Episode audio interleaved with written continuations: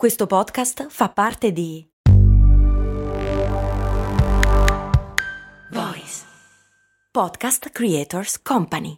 Hai già deciso a chi dare il tuo 5 per 1000? Ah sì sì, lo do a mio cugino che mi ha detto che mi dà il suo. Ma non funziona così, bestia. Il 5 per 1000 lo puoi dare solo ad alcuni enti, ad esempio a chi fa ricerca, come AIRC. Quella che fa ricerca sul cancro? Ecco, vedi che sei informato, sì, quella. Te l'ho detto che lo davo a mio cugino, infatti fa ricercatore in un progetto finanziato da AIRC. Ah, ops, scusa, avevi ragione allora. Te sempre a pensar male, eh? Però scusami, ma come fa lui a darti il suo 5 per 1000 allora? Ah, maledizione. Mi sa che mi ha fregato.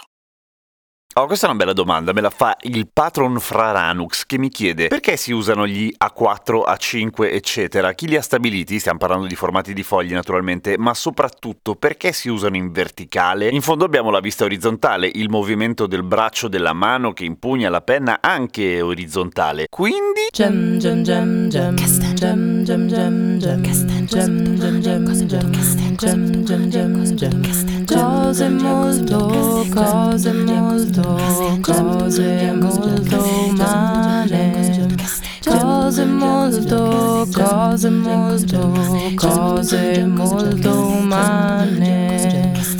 Ciao, sono Giampiero Kesten e questa è Cose Molto Umane, il podcast che ogni giorno, 7 giorni su 7, risponde alle vostre domande, tipo questa qua dei fogli, che in realtà sono due, quindi come mai esistono i fogli A4, A5, A3, A0, A1, eccetera, e chi li ha stabiliti? Chi li ha stabiliti è facile, la ISO, ovvero la International Organization for Standardization, oppure in italiano che è più semplice, Organizzazione Internazionale per la Normazione, cioè quell'organizzazione molto molto necessaria che si occupa di stabilire le misure delle cose, se no altrimenti non c'entrerebbe nulla con nulla. E fare una stampante sarebbe difficilissimo, e fare le viti sarebbe difficilissimo, e le autoradio non entrerebbero nei buchi delle autoradio e così via. Ma lo standard A3, A4, A5, eccetera, come mai è stato deciso? Allora, l'A4 ovviamente è il foglio che si usa per la stampante, quello più comune di tutti, e tutti i fogli A hanno in comune una cosa, cioè il fatto che sono uno il doppio dell'altro, ma non in quel senso lì, o meglio, che se lo mettete in verticale e lo piegate a metà ottenete il foglio della serie successiva, cioè se prendete una 3 e lo dividete a metà diventa una 4, se fate la 4 diventa una 5 e così via. E si parte dalla 0 che è un foglio di un metro quadro. Il rapporto della dimensione verticale per quella orizzontale ovviamente è sempre stabile ed è la radice quadrata di 2, cioè 1 su 4, 1, 4, 2. Perché direte voi? Boh, perché ci sta più o meno comodo. Poi esistono anche le serie B e le serie C. Le serie B sono un po' una via di mezzo fra gli A, cioè un B5 è a metà fra una 5 e una 4 e il C è quello che è pensato per essere un pochino più largo della serie A per farci tipo le buste e quindi metterci dentro i fogli. Ma veniamo alla domanda più interessante, cioè come mai scriviamo in verticale? Perché fra Ranux ha ragione, effettivamente la nostra vista è orizzontale e il movimento è orizzontale a sua volta, ma sin dai tempi dei tempi, quando si scriveva su lunghi rotoli e quindi non si voltavano le pagine, si è scelto di tenere il rotolo verticale